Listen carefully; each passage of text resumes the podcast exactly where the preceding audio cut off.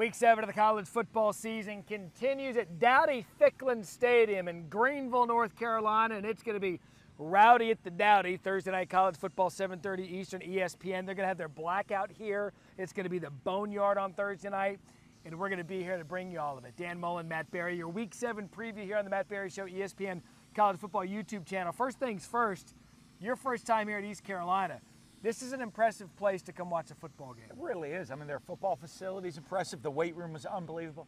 But this stadium, you know, when you're looking at the, uh, you know, a non-power five stadium, Yep. this is as an impressive stadium as I've been in. And I and they say they pack it. I can't wait to see the scene here tomorrow. Boneyard scene is going to be fantastic. So we'll bring that to you. East Carolina and SMU, 7:30 Eastern, ESPN. As for the Week Seven preview, the theme I want to hit up first is going to be the bounce back week, and I want to start with Notre Dame. Notre Dame gets beat by Louisville on the road. We had talked about how things come in threes. That was their third straight test. Now it's four because they've got to go. They've got to host USC coming to town, who barely got by Arizona. From a bounce back perspective from Notre Dame, what must happen this week to get back on course? Well, you know, they got to continue to find their footing on the offense. And I think put the ball down the field. They're going to play great defense. Yep. They've shown that.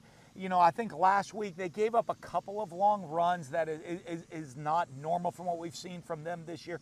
But I think the defense is going to show up. They're going to be challenged. It's a Notre Dame USC is a big rivalry game.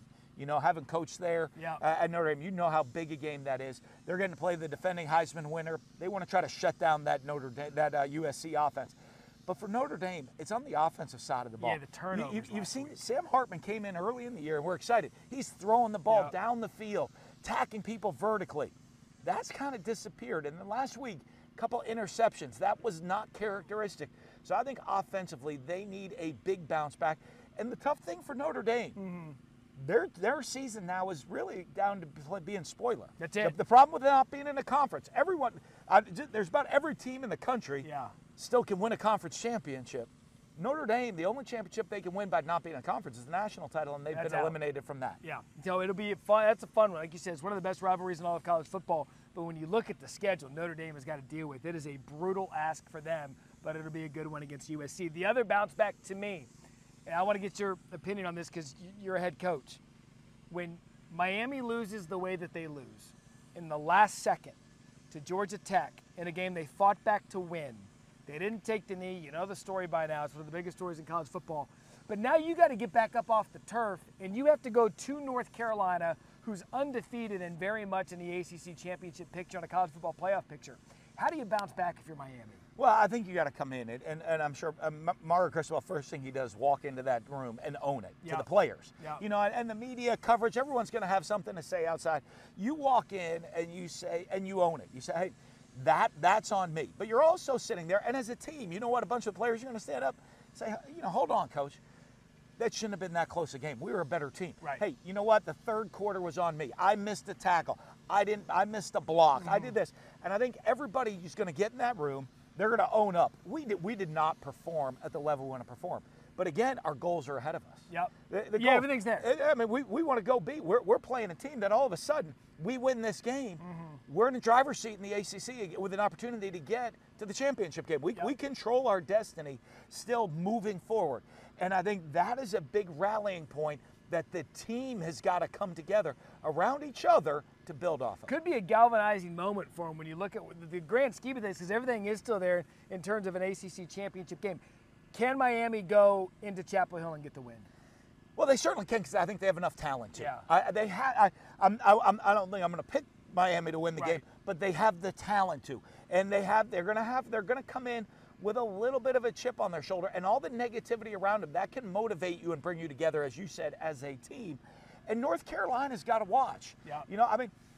th- th- This is a team right now that's a little wounded that wants to come out and fight in Miami, you hope, in, in the response from last week. North Carolina's coming in and, and they're being told how great they are. Hey, we got the Correct. best Yeah, quarterback in right. the country. We're rolling. You know, hey, we might roll. Look at our schedule. We might roll through this thing undefeated. That's what people are talking about. Right. So they have got to keep their focus and play sharp. But Miami certainly can pull up the upset. That's another one you got to watch. That's an upset alert in my book because of the talent Miami has, and they would have been talking about an undefeated team if not uh, for not taking a knee in a game where they probably should have taken a knee. Uh, finally, the big one of the Pac-12. It's a marquee weekend of the Pac-12. It's a marquee weekend or marquee season for the Pac-12, but the big one in Seattle, Oregon, and Washington. The problem, as I see it, with the Pac-12 with seven ranked teams and a gauntlet coming up, you just hope, in my opinion, the best conference in the league this year, top to bottom, the, the deepest.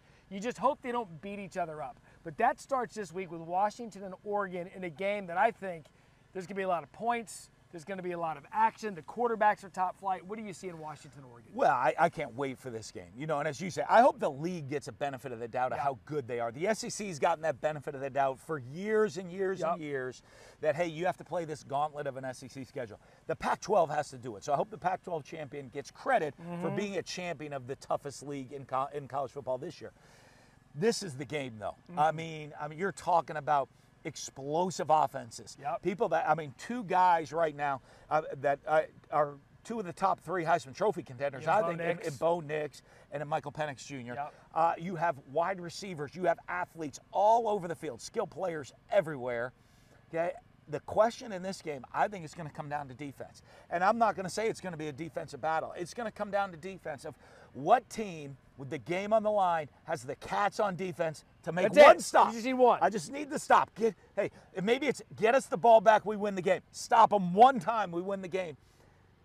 And what's interesting, you might have to give Oregon the edge on the defensive side of the ball. I think when you look at complete team right now in the Pac-12, USC is certainly not complete. We've seen Washington stub their toe, UCLA. Stu- We've seen enough of these teams, Oregon State, that have stubbed their toe. Oregon has not done that yet. Neither has Washington. But we've heard a lot of people talk about how Oregon on both sides of the ball is one of the best teams in the country. I haven't asked you for a prediction yet. I'm going to ask you to predict this one. I don't know if I'm there yet on it. I, th- this is going to be. I, I'm going to have to get this one going even later in the week. It's, uh, this It's is gonna as be so good. exciting of a. game. I'm, I'm as excited for this game as any game that's we that's gone on this season. I, I have to be honest. I mean, there's been some great games that you've looked forward to this Yeah. year. This one's been circled for one of the best games of the year. I'm a slight Washington lean because it's in Seattle. But that's, it. That's it. So that, that my issue is I'm a, I'm a slight Oregon because of the defense, but the home field advantage. A- And Washington has one of the best home field advantages in the country. I love that place. It is, but it's. He's not ready. I'm, I'm not ready. It's I'm a dollar ready. for not being ready on the preview show. That's what the preview show is all about. I think got the pirate on the field. I mean, they got all kinds of good stuff. Uh, Dowdy Ficklen Stadium, 7:30 Eastern, ESPN. Dan Mullen, Matt Barrie, Harry Lyles Jr. on the call. A big one between SMU, ECU, Week Seven preview right here on the ESPN College Football YouTube channel.